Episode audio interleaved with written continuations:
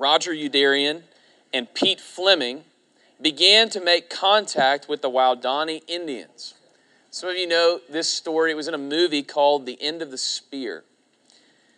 Over the next few years, they dropped presents out of planes and made their way through the jungle to meet the tribe of Indians. They set up camp on a sandbar near the village and they began to approach the tribe.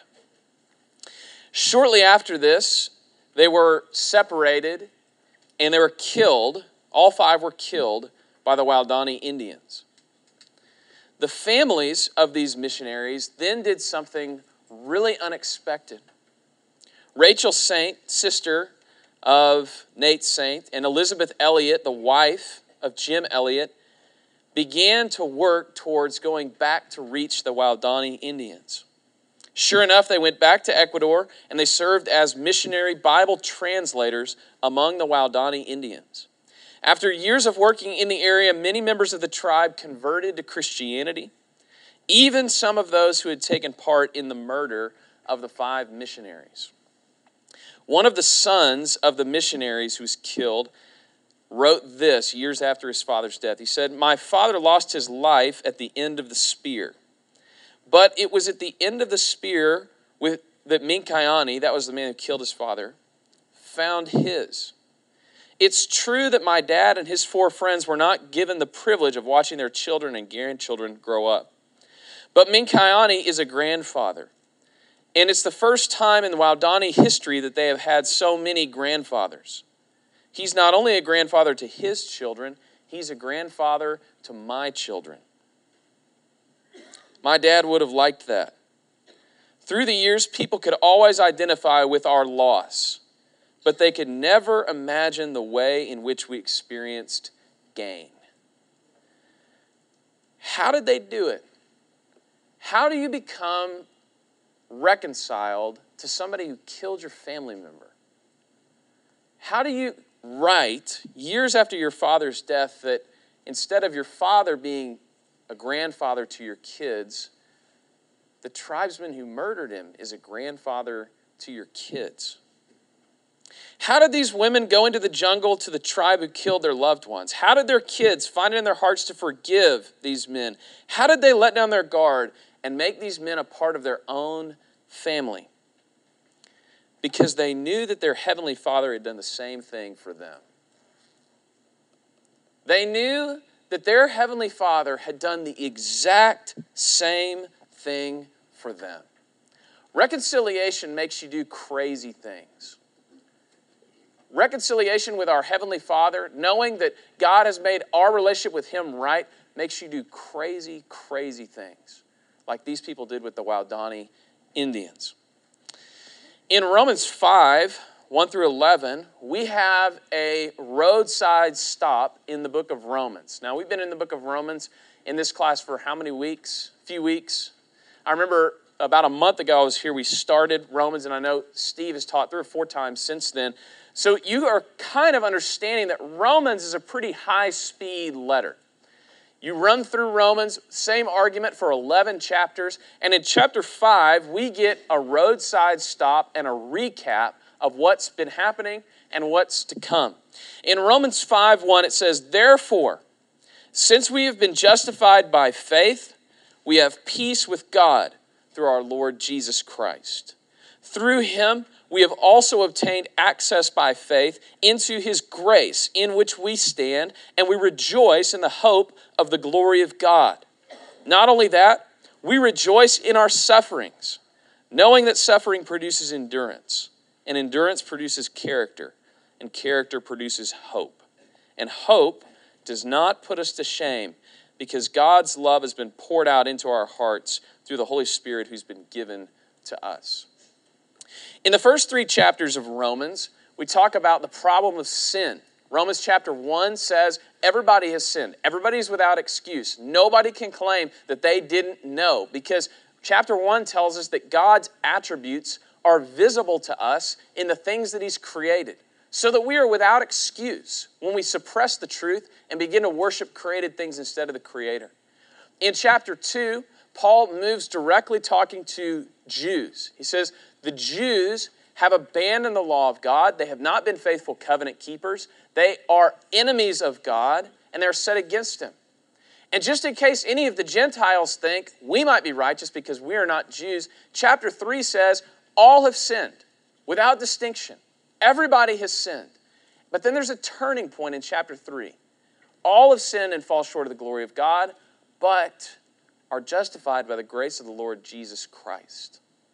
Beginning in chapter 4, Paul gives the example of Abraham, what it means to live by faith. What it means not to trust in your own works and the things that you've done in your righteousness, but in the righteousness of God. And now in chapter 5, we come across this verse. Therefore, since we have been made right with God through faith, we have peace with God through our Lord Jesus Christ. What I want to talk about today is the motivation for the story of the missionaries and the Waodani people. It is mind blowing to me that they could forgive something like that. It's mind blowing to me that you could forgive and go back. It's totally unexplainable to me that you could have a normal, loving relationship like they do with the Waodani people. But one of the things that this passage tells us is that if this is really true, if our relationship with God has been made right, there are some visible signs that should take place in our life. This is one of the clearest gospel presentations in the Bible. The gospel is the good news of what God has done for sinners like us. The good news of what God has done for sinners like us. And the question we want to answer today is what's so good about the good news? What's so good about the good news? Now, in order to flesh this out, we need to go over a couple of terms. The most foundational claim of the chapter of 5 1 through 11, which sets the precedent for everything that's going to be talked about through chapter 8. So, in, this is almost a table of contents for the next four chapters. The theme of this is a restored relationship with God results in unexplainable joy.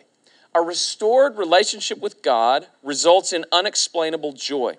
So let's talk about a couple of terms. First of all, we come across a very churchy word in chapter 5, verse 1. Therefore, since we have been justified by faith.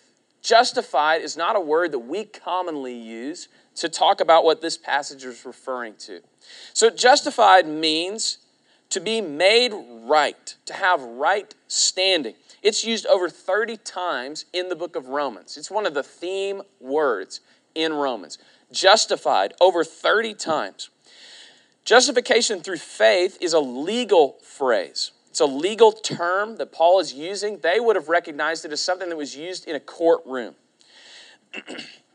this is the part of the trial where the judge comes out and he's going to deliver a verdict.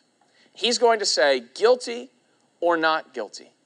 And especially in a world like the Roman world, where there wasn't a priority on innocent until proven guilty, this was a big deal. The judge comes out, he's going to say whether you are guilty and will spend the rest of your life marred as a criminal, or are you going to be made right again? Not guilty. Justification is the verdict of not guilty. Not guilty. And in our situation, this is puzzling because we are guilty, right? We are guilty. Chapters 1 through 4 have proven that to us. We only need to go through one or two of the 20 some odd vices listed in chapter 1 to know we are in violation of God's law. But instead, when the time comes for God to pronounce a verdict on our life, if we have put our faith in Christ, our verdict is not guilty. But that's not all. There's another word that we need to know in this chapter. This is the word imputation. Imputation. This is something that is a financial term. So Paul's using all kinds of language, and there's actually a really important point for us. One of the things that Paul was best at is taking terms and concepts and themes in his culture and turning them around to be used by God. So everybody would have known what being justified was. But they would only have thought about it for a certain section of people who are going before a judge. Paul takes that term and he brings it in front of everybody. He says, Everybody here is on trial.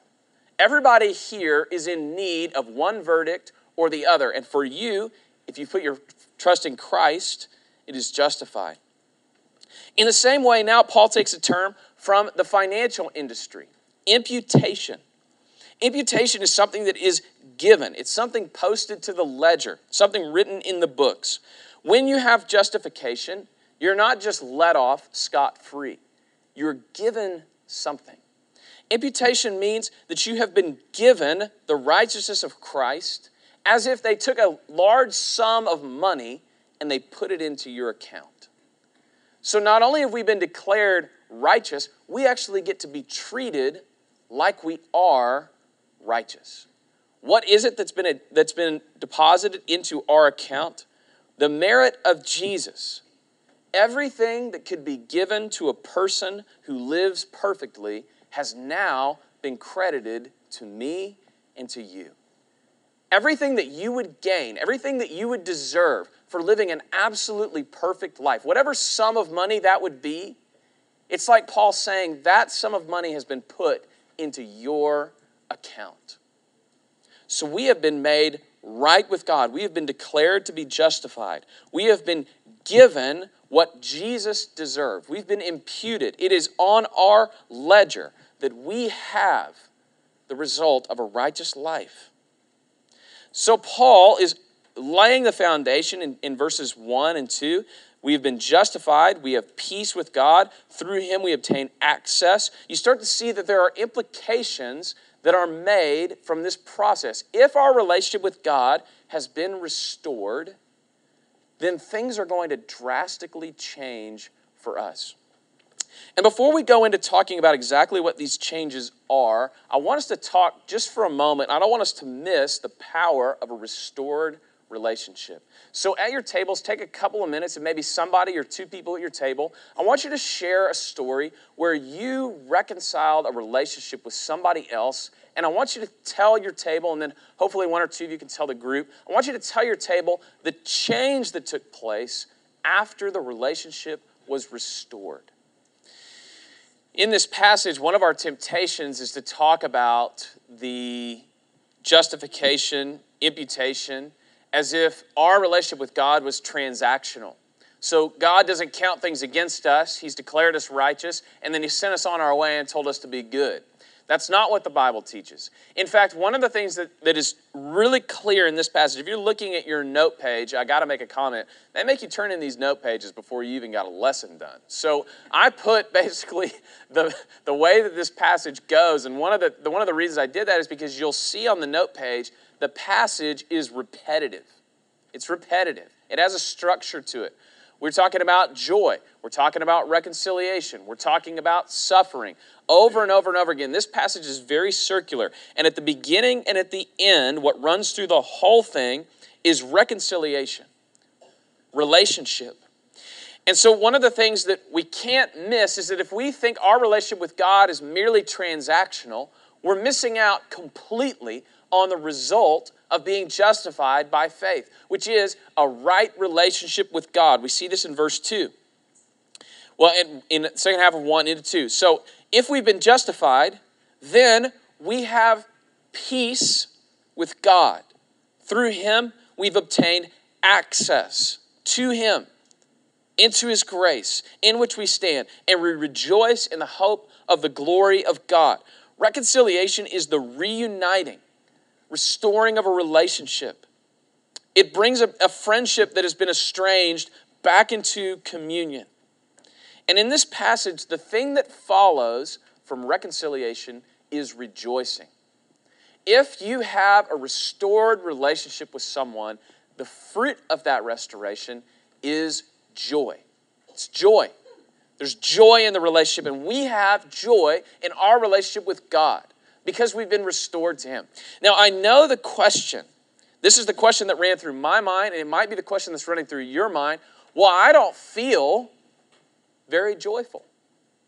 I don't feel like my relationship with God has been reconciled because if it did, if my, rec- if my relationship with Him was restored, things would be going very different in my life. You talk about, you're saying this to me, you talk about God crediting things to my account. I wish he would credit some money to my account. Right? If He's the God of the universe, He's not short on change. Why isn't He giving me more stuff? Paul knows we're asking that question. And he takes an odd turn. And in the next few verses, we're going to we're going to talk about two signs. Two signs. Take these to the bank. These are signs that your relationship has been restored.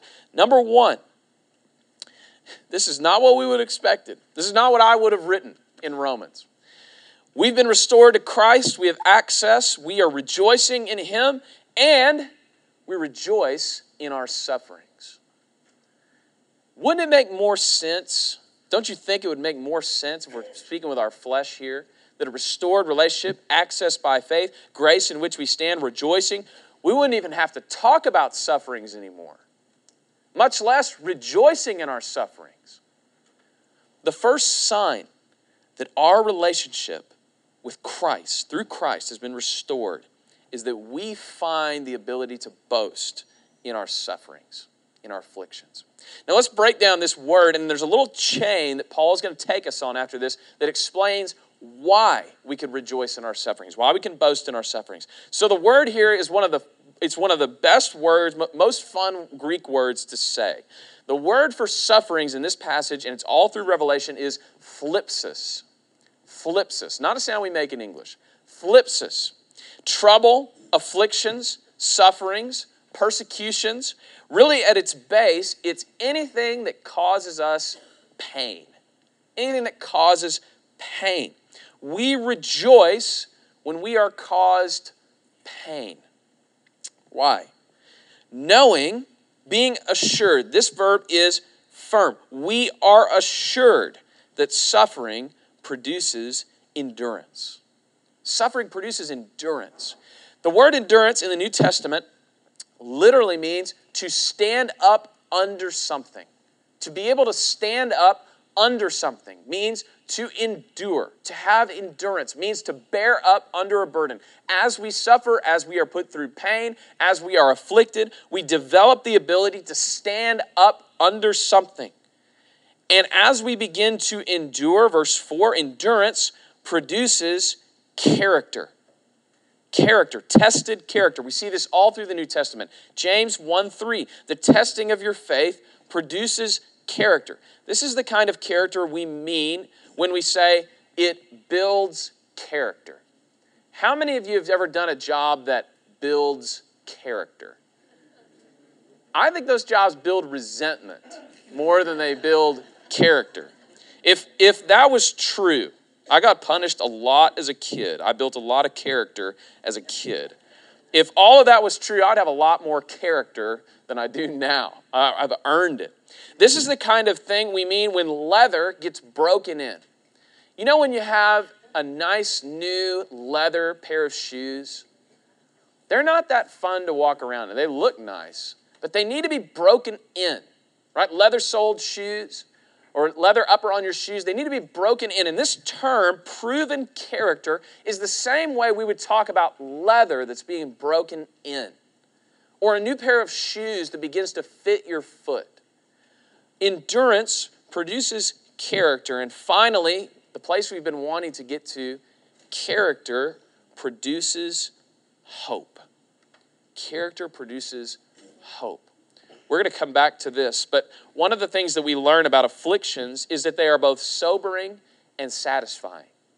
In the context of Scripture, if our suffering is done in the context of a relationship with God that's been restored, then our suffering is both sobering and satisfying. It is sobering knowing that we are finite, right? We are finite people. Our bodies will break down.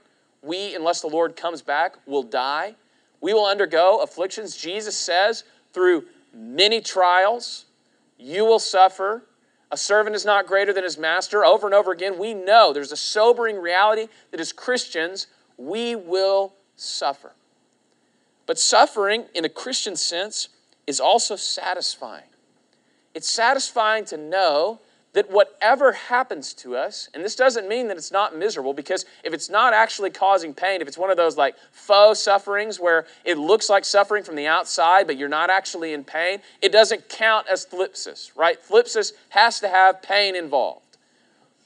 It's satisfying to know that every ounce of pain and affliction in the Christian life has the opportunity to lead to hope. To hope. It's sobering and satisfying in the same way that the gospel is sobering and satisfying. It's sobering to know that the only thing we contributed to this whole deal was the need. The only thing we contributed was weakness. But it's satisfying to know that that's the only thing that's required.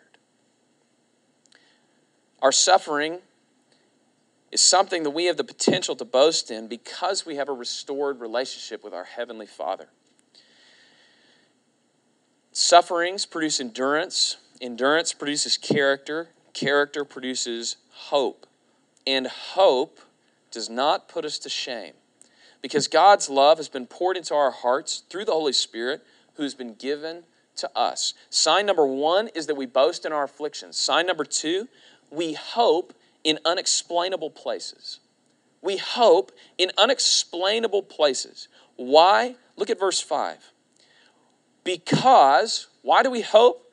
Because God has poured his love into our hearts through the Holy Spirit who has been given to us.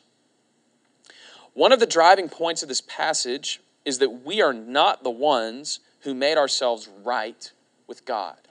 We're not. We didn't just wake up one day and decide, I'm going to change all of this. I'm going to go ahead and just be good for the rest of my life. No, what this passage says is that God died for us in verse 8 when we were at our worst. And so, one of the things that this passage makes clear to us is we are not the cause of the right relationship with God, God is. And because of that, we will never be put to shame. We'll never be put to shame. The word here means humiliated. We will not be humiliated. And if you do a study of that word, if, if, if for a moment you're not so sure that this is true, look up the word humiliated or be put to shame in the Bible. Over and over and over again, God says to his people, Psalm 25 3, those who trust in the Lord will never, ever be ashamed. They'll never be ashamed. And I was thinking this week, what would this look like? Like, it, I'm not worried about being ashamed. And so I start to think in the context of this passage. I'll tell you exactly what this is like. This is almost too easy for us in Oklahoma City. I'll tell you what, exactly what this is like. Imagine at the beginning of next basketball season, Kevin Durant shows up at the Chesapeake Arena. It's before the game. He goes, most of you know Kevin Durant now plays for the Golden State Warriors, right? Okay. Some of you tried to forget that, but imagine with me next season that Kevin Durant shows up at the Chesapeake Arena. He's getting warmed up. He goes and sits in front of his old locker. He's starting out. He shoots warm up shots with the team. They all go back into the locker room. KD runs in there with him. He comes out for the announcements. They don't announce his name, but he walks out, high fives everybody anyway. At some point, somebody's going to stop him and say, What are you doing here? And he's going to look over at Russell Westbrook and he's going to say, Russ, man, vouch for me. You know, I, I should be here. And Russell Westbrook is going to look at him and say, Get out of here. You sold us out. You betrayed us. Go back to Oracle Arena where you belong. Right? Nobody's going to be like, oh, yeah, yeah, yeah, yeah, yeah. It's okay. You come back. You just play with us for the time being. Everybody in that arena is going to want him gone. I saw a sign, I saw a picture this week that at Academy you can get a, a uh, Thunder KD jersey for 48 cents right now.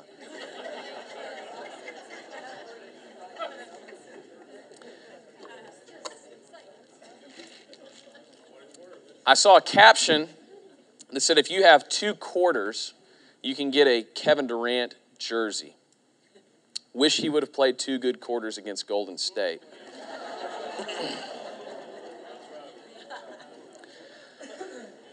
In the same way that we would be repulsed by Kevin Durant coming back into Chesapeake, putting on a Thunder jersey, pretending like nothing had ever happened, that's the scene for us. At the end of time, when we stand before the throne of judgment, the charges are read against us. You did this, you did this, you did this. The accuser stands there and say, "What do you think you're doing? You're playing for a different team. You started out on this team, but you blew it. You betrayed them.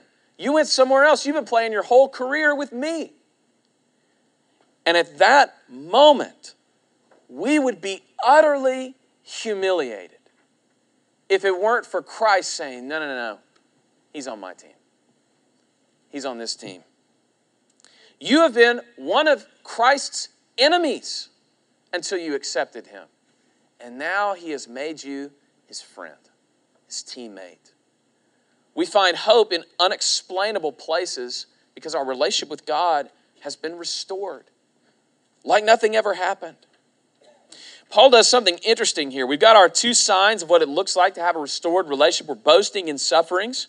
We are finding hope in unexplainable places. And now Paul's going to take an apologetic sidebar. I love these in Paul's letters. This is for the doubter, right? If you're in here and you're kind of not 100% on board with that whole justification thing, you don't really get the imputation thing, it says that's not working for me. Paul is speaking to you. For, how do we know this is true? I'm doubtful. For, while we were still weak, at the right time, Christ died for the ungodly.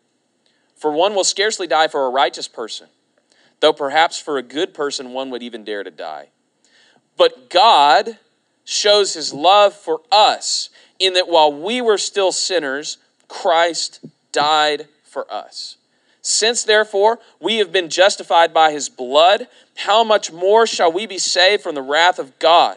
For if while we were enemies, we were reconciled to God by the death of his Son, much more now that we are reconciled, shall we be saved by his life.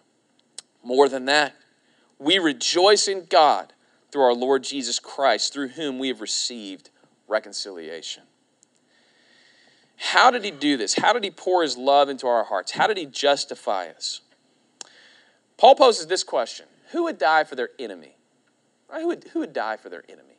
And now he's, he's taking names in this part, right? He says, Some of you guys might die for a good person, a righteous person. Probably even fewer would die for an okay person. But God died for his enemies.